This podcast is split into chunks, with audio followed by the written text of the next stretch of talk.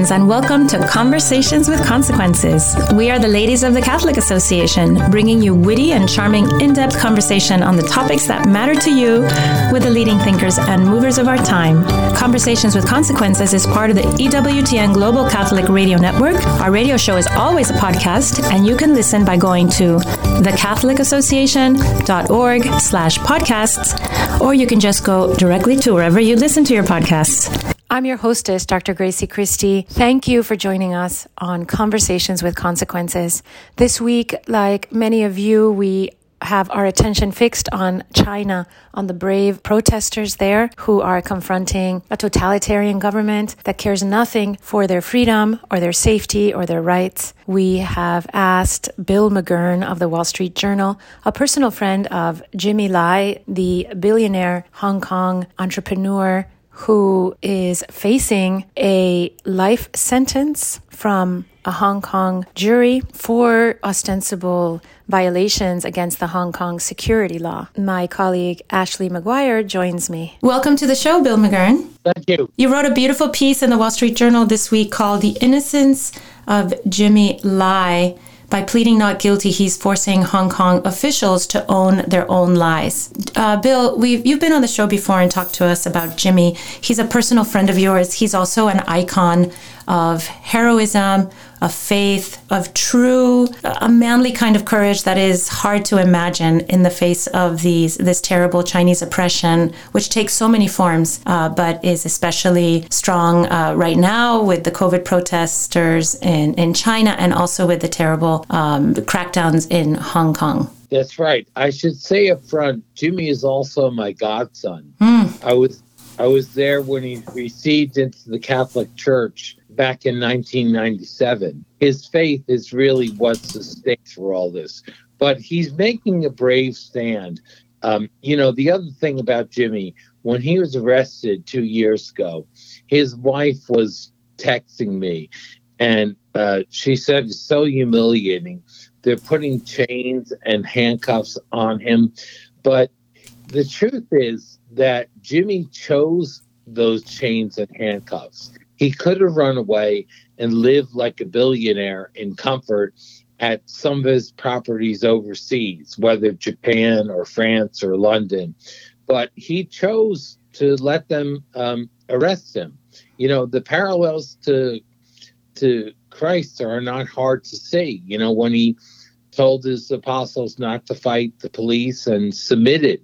And so Jimmy submitted to make his point. Mm-hmm. I was thinking about that exactly that point earlier today. I was reading up on on all the latest developments, which are complicated. It's a complicated trial process. It's complicated all the different things that he's been um, accused of and is on trial and is on trial for. And he's facing life in prison. We should mention right off the bat. Um, and I was thinking about the Christ parallel because he he is confronting the the the complete totalitarian machine of violence that is the Communist Party with um, a complete, a, a, kind of acceptance and embrace of, of, of anything that might come uh, to him personally in, in that in a very Christ-like way. Look, the um, he's charged with all these specific things, but the larger charge, you know, the the basic issue, they want to paint him as a Chinese traitor mm-hmm. and corrupt businessman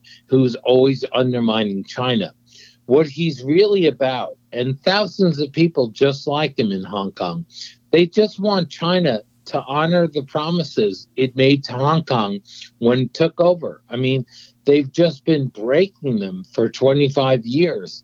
And uh, Jimmy just would like them to honor. He's not advocating for independence for Hong Kong or Taiwan. He's always been insistent on peaceful protests. So he's not a threat he's just saying, you know, give us what you promise. That's that's all he's asked for. Bill, you write in your piece by pleading not guilty, he's forcing Hong Kong officials to own their lies. For our listeners who maybe aren't as familiar with the nuances of his case, can you elaborate a little bit on, on what you mean by that? What are the broken promises uh, that they're they're not living up to that he's he and his case are, are bringing into the light? Well, I just mentioned, you know, that um, Hong Kong uh, was promised all these things.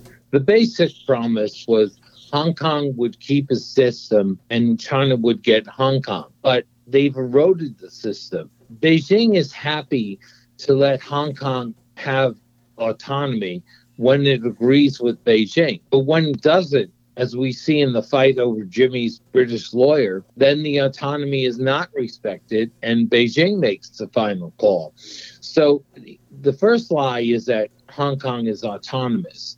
And uh, what Jimmy's done is force them, you know, to go to China, to admit China has the last word, always does. And I think he's embarrassed them. He's put the rot- whole rotten system out in the open where everyone can see it. The, you mentioned that he's forcing everyone to see that China is ultimately in charge of every step of this process in a way that they had promised wasn't going to be the case. That was the agreement that they signed for at least 50 years after after uh, right. uh, Hong Kong was delivered back to China, there would be this rule of law that would be upheld in Hong Kong. This is uh, right now, as, as we record these the, this interview, um, we are waiting to see about uh, Jimmy's foreign lawyer, which you just mentioned, um, and he he elected to be defended by a, by a by a British lawyer. Now the same courts in Hong Kong allowed that, but now it's been kicked back up to the Chinese Communist Party, and they're going to decide if he really gets to have the lawyer of his choice, as is allowed under common law in Hong Kong.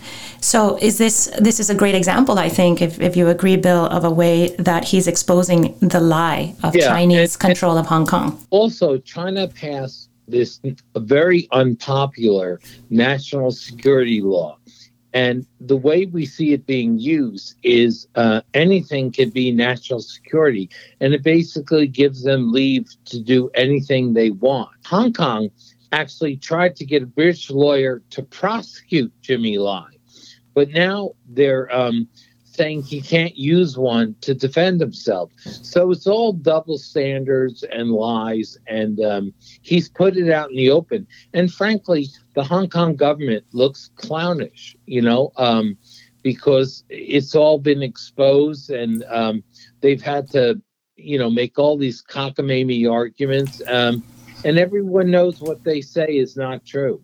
Bill, this um, your article comes at a time when we're seeing sort of at least unprecedented in recent times efforts to push back on the Chinese government um, in the wake of their really extremist approach with COVID and the lockdowns. And here, you know, three years later, people still being sealed into their apartment buildings and and people protesters holding up blank pieces of paper as a a protest against censorship. Do you see any glimmer of hope that, you know, this may be a moment where the Chinese regime is cracking a little bit? Well, you never know. You look at Chinese history and uh, kind of student led demonstrations, you know, have um, played an important role. So you never know what's going to happen. That said, I think Xi Jinping is um, is uh, resolute and brutal, and uh, he's not going to make the mistake of weakness. I think he's going to strike. If you remember, in 1989, people thought the government was about to topple, and Deng Xiaoping had all these troops stuck inside a building in uh, off the square, and they just came on the square and overwhelmed uh, the students. So I don't think um, Xi Jinping is threatened quite yet and I'll be interested to see what steps he takes. And if I had to guess, I would say they'd be ruthless and unsparing, especially because they're now challenging him. You know, the problem with China, this is a parallel to Jimmy. They believe the Communist Party is paramount, and Xi Jinping has been elevated. Xi Jinping thought that he's wise and benevolent and can't be wrong. So if he's wrong about COVID, the whole rug comes out from under them. And uh, he can't admit that. And so the result is when they have protests, they don't say, gee, the Chinese people want freedom or they don't like this policy. They say, ah, the Chinese people are being manipulated by the CIA. And that's kind of the argument with Jimmy. It's foreign forces that have introduced this poison. No Chinese himself could want more freedom or criticize the party. That's their MO. Mm-hmm. And that is one of the things that Jimmy is accused of, obviously, is colluding with foreign governments. Yes. Uh, foreign, yes, foreign governments and foreign sources. I think it would include foreign publications. But again, you know, they want to make it all sound like he's subverting China. All he's asking for is China to uphold its promises to Hong Kong. And of course, China never upholds its promises. Look at the Vatican. They signed a stupid deal. They renewed it twice. Now they're complaining. You know, come on. Their name is on it. They were warned and they went ahead anyway. And in Hong Kong, the people I, I, have heard are um, again demonstrating, um, even though there's been tremendous crackdowns and many many arrests. I mean, Jimmy is the is the most visible and the one that hurts so much because he was so free to walk away from the whole thing. Yeah, and and that's the key. If you know Jimmy Lai, he would never walk away because he would say if he walked away, he'd always be the rich guy that was calling for these things, freedom, and then saved himself at the end. That's not who he is. He's a very consistent man.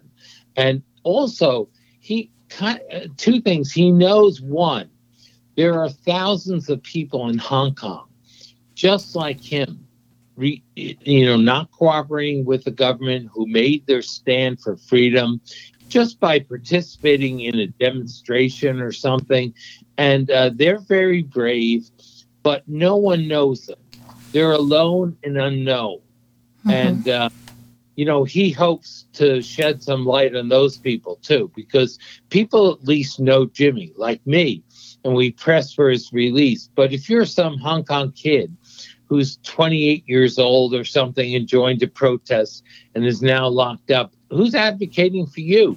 You know, there used to be a defense fund for those people set up in part by Cardinal Zen, and uh, they prosecuted him for that because they don't want these people to have a real defense. Yeah, that's the thing I think that's so beautiful and inspiring about Jimmy is the fact that uh, he he gives a face to this sort of anonymous citizen who's been living in fear. And again, to draw the Christ-like parallels, uh, you know, the things of this world that he he walked away from to stand up for right. for the truth and for for a higher good. Um, it just must give, you know, cause the kind of ember of hope to burn in the hearts of of so many.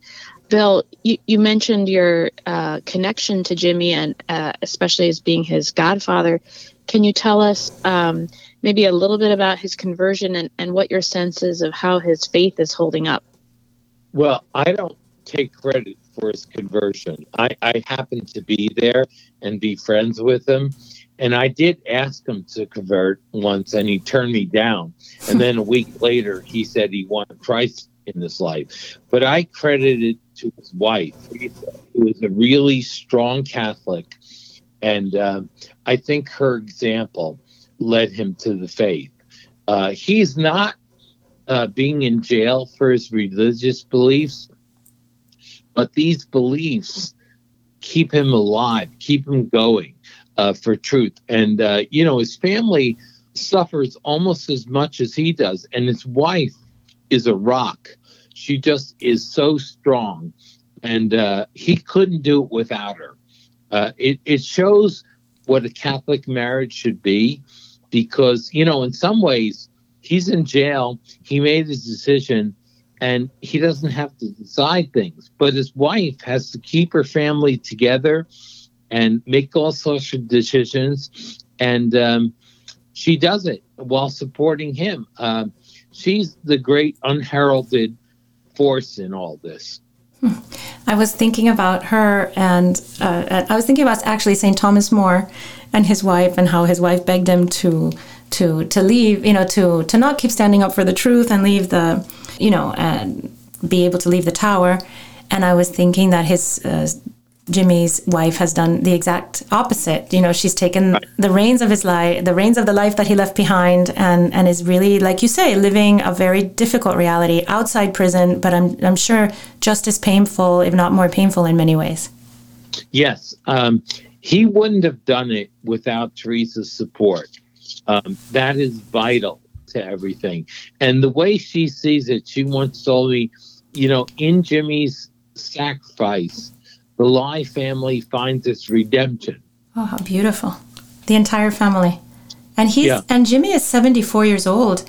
Um, he right. is he is uh, in a in a that's a delicate age for any man, but a person right. in prison where uh, I imagine conditions are not are not ideal, and maybe he's not getting the medical care that he might need, and then he's facing life in prison with all that with all the anxiety that that brings. He's he's in a terrible position. Is Jimmy?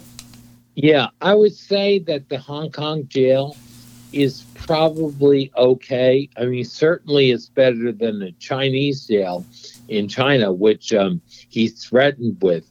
Um, but he's at peace in in prison. He's the only one, like the Chinese government, the Hong Kong government, the lawyers, the prosecution.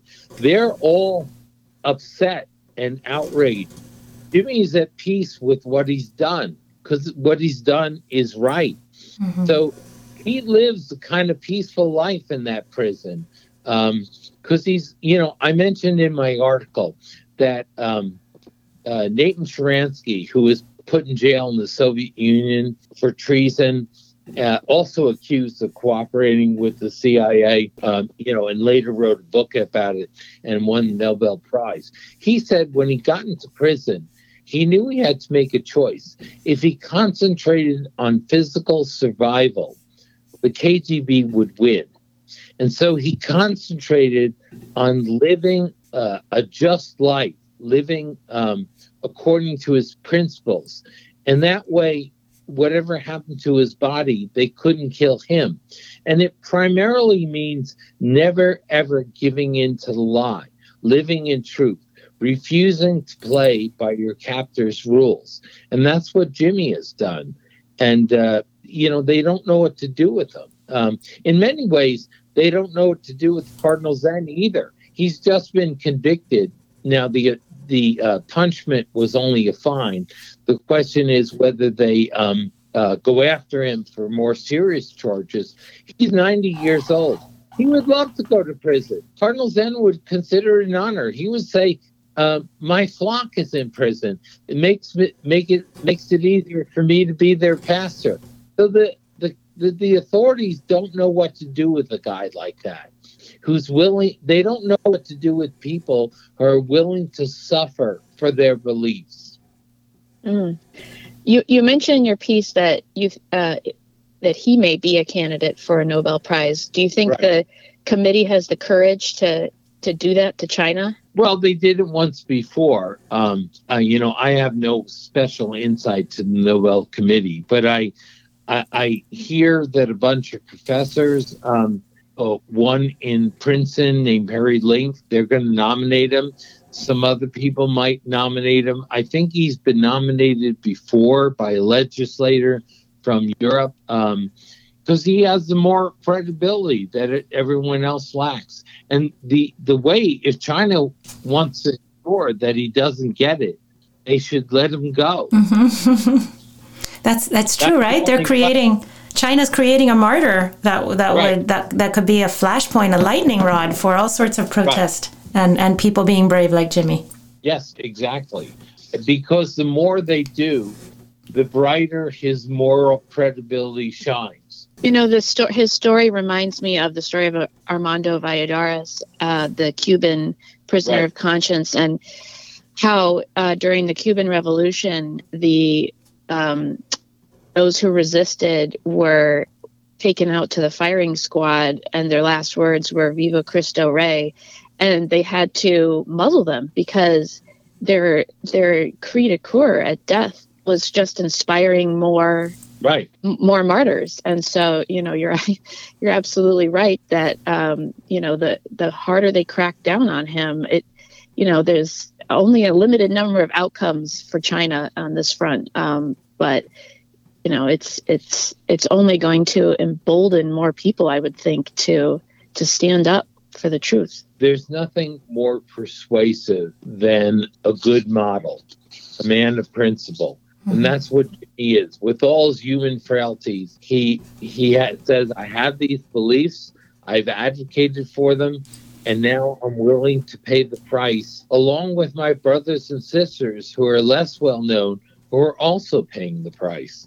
So, um, you know, you can't help but being inspired, you know, and people like me, you know, like all I can do is write articles and pray for them. You know, I, it feels very frustrating. There's very little I can do. I, you know, I kind of feel like the little drummer boy. That's all I got. But that's all I got. I'm going to use what I got. Bill, you and I both have treasures from China. I, I can mention that on the air as you, have written about right. it publicly. Um, you have three daughters, I think, from China, and I have one. And right. one, well, I when I anything that I read about Chinese oppression and the suffering of the people of China, I feel that it, it strikes me a little deeper because I I love the people so much because I have one of them in my home and she's the object of so much care for us and so much tenderness. Um, and I wonder if you also have that kind of spiritual connection to the people of China. Yes, we do. We follow things very closely. Unfortunately, uh, well, I'll give you a story. When we got my last order about um, 19 years ago, we went through Hong Kong, saw all our friends, and one was Jimmy Ann's wife, another was Martin Lee, the founder of the Democratic mm-hmm. Party, uh, Yeung Wai Hong, uh, an associate of Jimmy's who has escaped Hong Kong since, or else he would be in jail too and a lady named Audrey Donnithorne, who is a legend. She was born in China to uh, Anglican missionaries, converted to Catholicism, and then became a de facto link between the church and um, Catholics in China for many, many decades. And at this lunch, they were all saying how they couldn't go into China. And since uh, Julie and I, my wife and I, had just come from China, I said, I joked that I must be the spy because it let me in, right? Mm-hmm. I was a foreigner.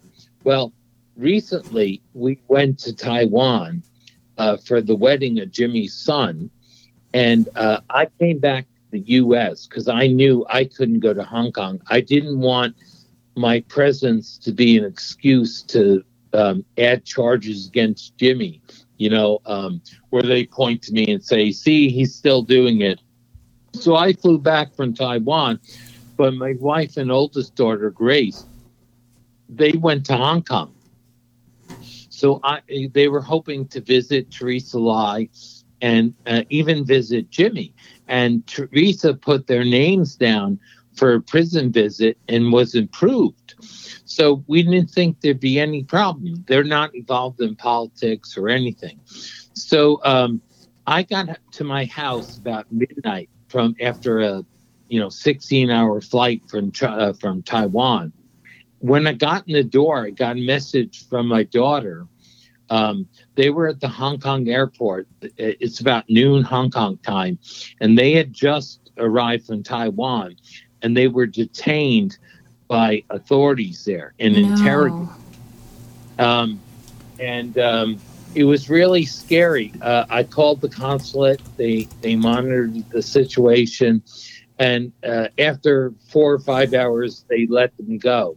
Um, they said you could come in here, but my wife wisely decided that if she then tried to meet with Teresa or Cardinal Zen, the police might swoop down, get them in trouble. So she told them, I no longer feel welcome, and they flew back to um, to Taiwan. So the long and short of it, I've been going back and forth to China uh, for 40 years, and I've gone to places, you know, that the government wouldn't be happy, like Tibet, to report on. But uh, I've I've never felt this uh, fear that I have now um, you know, it feels like a police state in Hong Kong. And, you know, I just realized none of my family can go back to Hong, to Hong Kong or China while Xi Jinping is in charge. It just is too dangerous. We we have to, we, we only have a couple minutes left, Bill. But I wanted to ask you. I've been re- hearing reports about um, Apple, the big company, shutting down uh, the airdrop feature so people can communicate, so being in collusion or helping the, the Chinese government. And I've also not been impressed with the kind of co- with uh, the coverage of the, the general media uh, over things happening in China and in Hong Kong. Do you think that here in the United States there's a willful blindness towards uh, the oppression in China and in Hong Kong? Um, I'm not sure I would go that far. You know, it's hard to get the real story in China. I think we're naive. Mm-hmm. You know, we trust them. Um, I mean, I look more at official things. Like if you know, if I were heading the government, the response I would like to see is not just to issue a strongly worded statement on things like Jimmy Lai, but to build up our military, to give Taiwan what they need to defend themselves, um, to build up our security here at home, um, and I think to support our friends in the region by giving them, um, you know, protecting their trade mm-hmm. and so forth, giving them alternatives to China. And we're not doing any of that really. Mm-hmm. mm-hmm. Um, the, the Biden administration started off well, oddly enough. They came up with the submarine deal with England and Australia, you know, for the region. And we need a lot more things like that, and a lot, not a little. Um, because that's the only thing that gives us credibility. We can stomp our feet and shout, but unless we can back it up, um, they won't respect us. Well, I, I think we can pray for that, Bill, and, and we will join you certainly and our listeners too, I know, in praying for Jimmy for a good outcome for him or at least for all the grace that God can give him to to complete right. this complete this process and this martyrdom that he's so gracefully embraced. So thank you so much, Bill, for thank giving you. us this uh, this wonderful update, and, and we join you in your prayers. Thank you.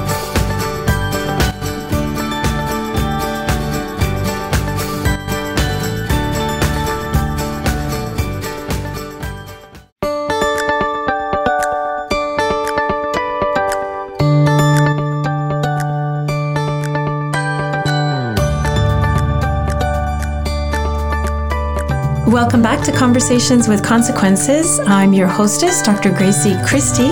We're going to be talking today a pro life warrior that is doing great things for women in need in the state of Pennsylvania. Her name is Marie Joseph, and she runs two pro life pregnancy centers in the state. Welcome to the show, Marie. Thank you. Thanks for having me we really wanted to drill down on the importance of these centers, what they mean, the good that they are doing, the, the danger that they're in, and, and how central they are to the, the whole pro life movement. And you, of course, are an expert.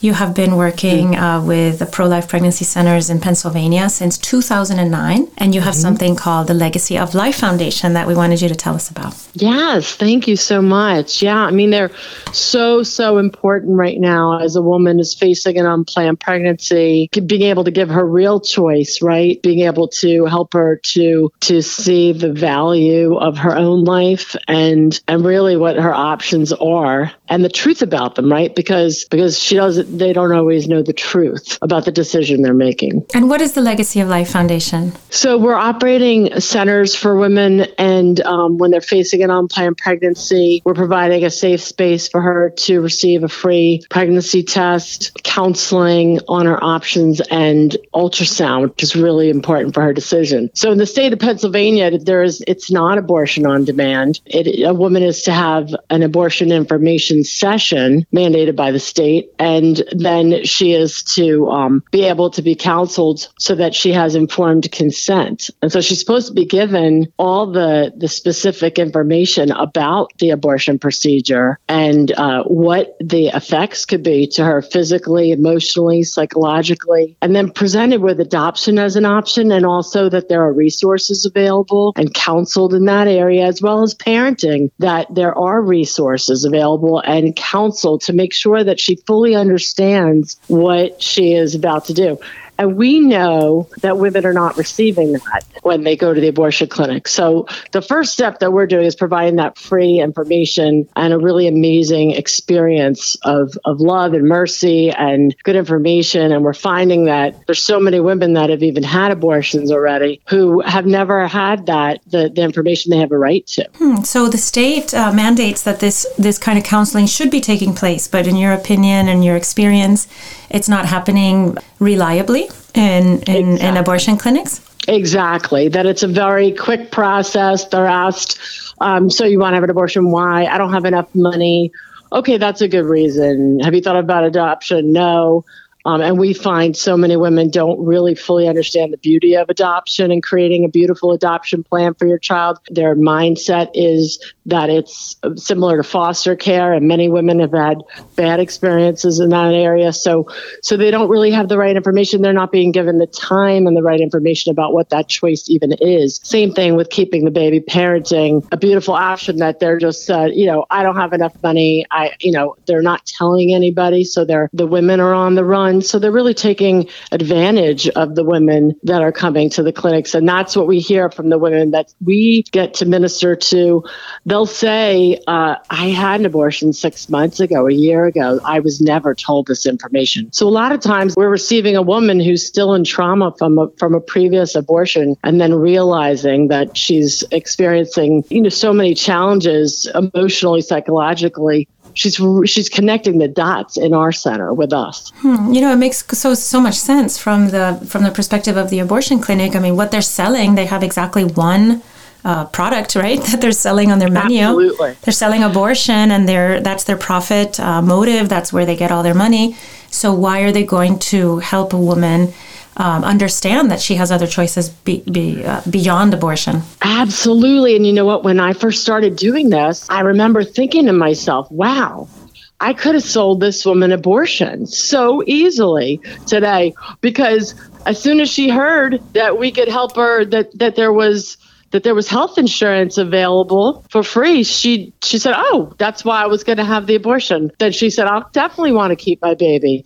So there were so many uh, so many evident signs that, that, that they're taking advantage of women. Where I live in Miami, we have many people who are undocumented. And one thing that I know that uh, is a wonderful bit of news that women who come to our pregnancy centers here, here uh, from the from the counselors is that they can give birth in a hospital in Miami and not have to pay upfront or even pay if they if they're not able, even though they don't have insurance. Like that's that is something that you know we as a very generous state and a generous country we we take care of women who need to go give birth, and we you exactly. know you don't have to give birth in the closet or on the street. There's so many resources mm-hmm. that are made available, whether it's government resources or meant the many many many nonprofits that we all collab we collaborate with. And and also the funding at the legacy of life foundation that's what it goes for. Uh, so many housing is a huge issue right now. And uh, and so so many women they don't even have the resources for or or the the family or someone in their life who could sit down and say let's make a plan. Let's make a budget. Let's look at what you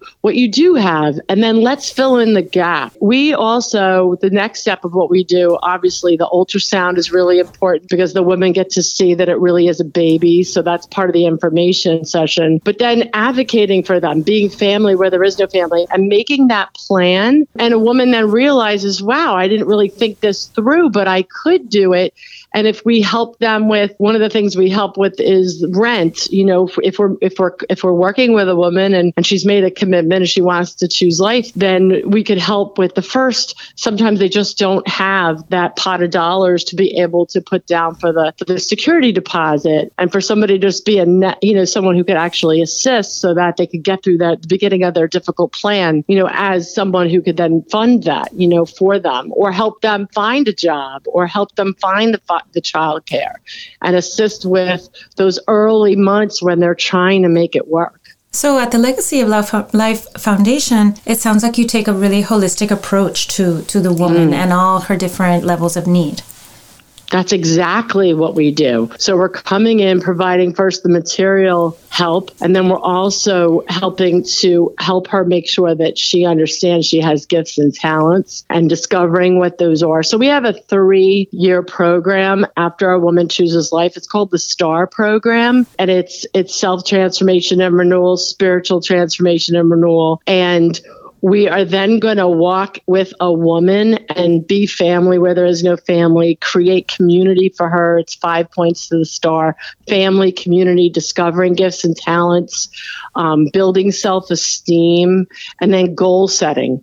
And that's what the program is. And that's the transformational part. So our mission is to save lives and transform families. And so it's not just about, yes, you know, she, she chooses life and, and until that baby is delivered, there's some really serious advocacy that we need to do. But then afterwards, we're continuing to help her to be sustaining in her life and become whole and complete body, mind, and spirit. That really puts a lie to that uh, pro abortion talking, mm. talking point that uh, pro lifers only care about babies until the moment of they're born, right?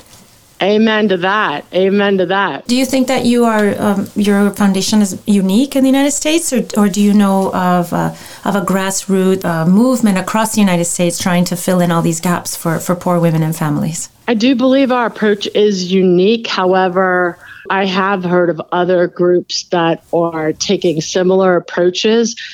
And what's so beautiful about this movement is that we're all unique and are in, in, a different way, right? So we all have charisms, mm-hmm. and and so it's beautiful to see. And I believe the spirits behind us, uh, the the charisms are all depending on on the area that we feel like we want to provide. And so I think that there's there are other groups, and I think our specific charism is being able to have that unique opportunity to speak to a woman when she still believes that she has to have an abortion with love and mercy and no judgment, so that she can speak to somebody without thinking that that there's an agenda you know that she's because she's fully we found that she'll be fully free to choose life if she's able to speak the truth about what's in her heart. And sometimes because she's on the run and she's feeling shame and guilt about this pregnancy, she's not thinking it through. And so having that opportunity is really a unique part. And, and then the transformational part, I think we're really focusing on on her becoming fully alive as a woman. And so so helping her, I'll give you an example. We had a woman um, named Terry who came in and she was living in a homeless shelter and then you know we discovered that this this girl was really smart she had been to college but she didn't have the life skills to stay in college and so she failed out but she came to our our center and we helped her get a job at at, at the supermarket and she she learned how to bake at our center because we have cooking classes and and then she realized she loves baking and so she got promoted to the bakery department hmm. and then she called me and said, I want to, can you help me do a business plan? Because I'd like to open my own bakery. I mean, it was like she started dreaming about a future that she never even knew that she could possibly imagine. So, so those are the kinds of things that we're doing with women to help them really transform. How beautiful, Marie. And it sounds like women who choose life already have that big, beautiful achievement under their belt and it and it opens mm. up for them better bigger horizons, right? Like they already feel proud of themselves. Exactly. And then and then the other thing is really love, you know, because so many women they don't think they could be good mothers. And that's why they haven't had great experience with motherhood in their own lives maybe. And so they don't think that they have but with our help and being coming alongside them, they realize that once they have the baby, right, the shame and the guilt when about how they became pregnant, but once they deliver the baby, they start experiencing the unconditional love that God had planned before the world began for this mm-hmm. woman to receive this love. She says, "I never knew love like this until this baby, and now this baby is is everything. This baby is what's moving. I've seen I've seen drug addicts become clean because of this baby. I've seen families reunited because of this baby. I mean, God has such an incredible, beautiful plan, and it's our joy to come alongside to be able to bring that to life. If you're just joining us, you're listening to Conversations with Consequences. I'm your hostess, Dr. Grazie Christie, and we're talking to a pro life warrior doing amazing work in the state of Pennsylvania for mothers in need. Her name is Marie Joseph of the Legacy of Life Foundation. Marie, where in the world do you come up with the funds for something that sounds very complicated and expensive? Thank you, Grazie. That's a great question. I'm so glad you asked. I would have to say the most beautiful, blessed, generous people on the face of this earth are uh, donors of the Legacy of Life Foundation. And I'm so, so proud to say and excited for our donors who make this happen. And it really is just individual donors. I mean, there's no, there's no government funding at this time. We don't have grants and, um, and we've grown. We grew so, so fast. I mean, just to give you an idea, when we started, there were about 25 women who chose life. And then our numbers are now between 350 and 400 a year. And um, 3,285 lives have been saved um, that were going to be aborted and women who've been able to transform. And so we grew so fast, and it has just been individual people who feel moved by the grace of God to make a gift for life. And so that's that's really how we've been just telling the story. Uh, we don't even do a, a whole lot of fundraising events. We just tell the story. I speak all over. Um, we do a lot of parish work. So we come into a parish and we partner with a parish and uh, the Catholic churches that are so incredibly generous to allow us to commit, speak for a weekend, um, and people make a gift. But we also then partner and share and report back and give the stories on life. Before we go, I want you to tell our listeners where they can um, where they can contribute and they can go online and, and read about your beautiful work. But we're going to have to help women and families to keep their to be able to have their babies. Um, and so we believe we're going to have to open more centers and we're going to have to have more services. And uh, and so I'm really encouraging everybody, especially all good Catholics, to really um, pray hard about this, about what else they can do, because we really do have to, as Catholics have always done. This is the issue of our time. We've always found a way to be able to provide services for people in need. And this is the biggest one of our time. Wow, I can't agree with you more, Marie. Where can people who are listening or this, where can they go and read about the the Legacy of Life Foundation and how they can help out? Yes, thank you so much. They would go to legacyoflifefoundation.org. The website is the best place to go www.legacyoflifefoundation.org org. And, um, you know, we're on social media too Facebook, Instagram. But if they go directly to the website, uh, people can make a gift right now. They can make it there. And they can also find out more information on how to get involved. We have a prayer chain that goes out every night, Grazie, and it goes um, every day because because this whole ministry this whole mission is led first and foremost by prayer and by the Lord. And uh, we have Mass at the center. We have a tabernacle there. We have Jesus in the Eucharist there. Um, but every night we send an email out our staff of every single woman who came in seeking an abortion that day and to pray for them. And I have good I have so many families that print that out every night and get on their knees and pray for these women. And then every time someone chooses to keep their baby, we also report that in on that email that goes out every night. So if they go to the website, they could look for how to take action. There's a tab there, and they can choose to be uh, receive those prayer emails every night. Oh, thank you, Marie. I think I'm gonna have to sign up for those. I can't think of anything better to do before I go to bed than to pray for than to pray for a baby in danger and and a mother in danger of breaking her heart. So thank you so much, Marie, for joining us. And we'll, thank you so much. We'll continue to pray for all your good work, and may God continue to bless it. From all of us here on Conversations with Consequences, our best wishes go out to you on this beautiful 4th of July weekend. Happy Independence Day from the Catholic Association. Every morning, the Catholic Association reviews all the latest news and sends our subscribers a carefully curated collection of the most important news of the day. Items are specifically selected for a smart Catholic audience like you. Don't let the world take you by surprise. Subscribe to our daily media roundup at thecatholicAssociation.org. And now, Father Roger Landry offers us, as is customary, a short and inspiring homily to prepare us for this Sunday's Gospel. This is Father Roger Landry, and it's a joy to have a chance to ponder with you the consequential conversation God wants to have with us this Sunday. As the church leads us on pilgrimage to the Jordan River, she does every second Sunday of Advent, so that we might enroll in the school of St. John the Baptist, hear his message, and put it into action. At first glance, it seems like a strange choice to meet John at the Jordan 30 years after Christ's birth, millennia before his second coming.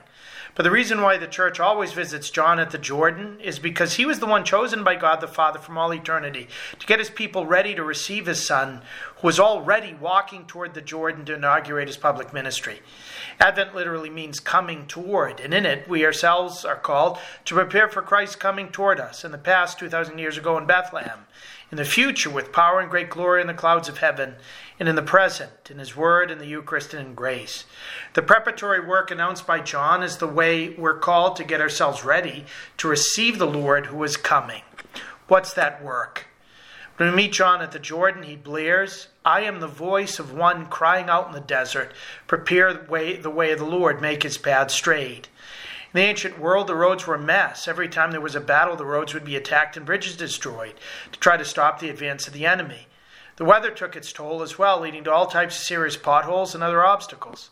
Anytime a dignitary would be coming, they'd either have to fix the roads or build new ones so that the rolling caravan accompanying him could arrive without delay and without hassle. John the Baptist is telling us that to get ready for the Lord who is coming this Advent, we too need to prepare a way for him. We too need to make straight the paths. In the ancient world, preparing such a path meant a great deal of manual work, making straight, uh, uh, crooked paths, making smooth, rough ways, and even charting paths through mountains and valleys. For us, that pathway will not be traced in the ground, but in the sometimes hardened terrain of our heart. It will not be made in the wilderness, but in our day to day environs. The work is not something that will make our hands dirty, but our souls clean. What John the Baptist is calling us to is the work of conversion. To preach conversion is the mission of the Baptist, which is why we encounter him every Advent. Because in Advent, this message must be preached and conversion must, must be practiced. The reason is because Jesus is coming to the world to save us from our sins and from what our sins lead to death. That's why John the Baptist's message is such a gift. His whole vocation and mission was to deliver this message. Before he was conceived, the archangel Gabriel said to his father Zechariah, He will turn the hearts of many of the people of Israel to the Lord their God. With the spirit and power of Elijah, he'll go before the Lord to turn the disobedient to the wisdom of the righteous and to make a people prepared for the Lord. Nine months later, at his birth, Zechariah exclaimed, You, my child, will be called the prophet of the Most High, for you will go before the Lord to prepare his way, to give his people knowledge of salvation by the forgiveness of their sins when John the Baptist arrived at the Jordan 30 years later, he fulfilled those prophecies, proclaiming a baptism of repentance for the forgiveness of their sins. John's first words at the Jordan were, Repent, for the kingdom of heaven has come near. And those were the identical words Jesus himself would use to inaugurate his public ministry a year later, after his 40 day retreat in the desert. Repent, for the kingdom of heaven has come near. The Lord is coming for us in Advent, but for him to reach his destination, we have to convert. To make straight the paths of the Lord means to clear the path of sin, which is the major obstacle for the Lord to come into our life. Quoting the prophet Isaiah, John the Baptist says, Every valley shall be filled, every mountain and hill shall be made low, every crooked way shall be made straight, and the rough ways made smooth. We have to call these topographical formations by their proper names. We have to make low the mountains of our pride and egocentrism, to fill in the valleys that come from a shallow prayer life and minimalistic way of living our faith, to straighten out whatever crooked paths we've been walking. If we've been involved in some secret sins or a sinful relationship, the Lord calls us through the Baptist to end it. If we've been involved in some dishonest practices at work or home, we're called to straighten them out and do restitution. If we've been harboring grudges or hatred or failing to reconcile with others, now is the time to clear away all the debris. If we've been pushing God off the side of the road, if we've been saying to Him we don't really have time for Him, now is the time to get our priorities straight. This Advent, which is a real gift to the Lord to us, and who knows, maybe our last, will succeed or fail on the basis of how well we convert and clear our lives of sin so that the Lord may come. There's a reason why John the Baptist preached at the Jordan. It was more than a source of water where he could baptize. The Jordan was the place that represented the border between the desert, where the Jews wandered aimlessly for 38 years after centuries of slavery in Egypt, and the Promised Land. By preaching his message there, John was inviting the Jews of his day to come out of the bondage of slavery, to leave their faults and wandering sinful lives behind, and enter into the promised land full of God's blessing. The Baptist preaches the same thing to us this Sunday. He points us to a new exodus from death to life, from sin to sanctity. States very clearly that the path from the desert into the new promised land is conversion. In order to make that conversion possible, Jesus instituted the sacrament of confession and sent priests out to the ends of the world, not just to preach repentance and forgiveness of sins to all nations, beginning from Jerusalem, but with the power to effect that forgiveness of sin. The same Christ who, through his priest, gives us his body and blood, through the same priest, gives us his mercy. The saints have called the sacrament of confession a second baptism, which have been brought back to the Jordan and cleansed interiorly, like on the day of our christening. The sacrament of penance, the Lord wants to heal us and help us repair the damage caused by sin to the path between us and Him. Each of us needs to take Him up on this offer. In the Sunday's Gospel, John the Baptist wants every one of us to know that we need that forgiveness, that we all need to repent. Scribes and the Pharisees who had come out to him there thought that they were exceptions to his call for conversion. They were going out to hear him, who had become quite a phenomenon, but they were not ready to personal repentance. They thought they didn't need it. The Baptists exposed their hypocrisy and unmitigated candor. You brood of vipers, he called them, who warned you to flee from the wrath to come. Bear fruit worthy of repentance. Don't presume to say, We have Abraham as our father. For I tell you, God is able to raise up from these very stones children to Abraham. Even now, the axe is at the root of the trees. Every tree that doesn't bear good fruit will be cut down and thrown into the fire. Sometimes we, like the scribes and Pharisees, can have a similar blindness to our sins and fail to see the urgent need to repent We can say we're children of God. God loves us unconditionally, just as we are. We don't really need to change.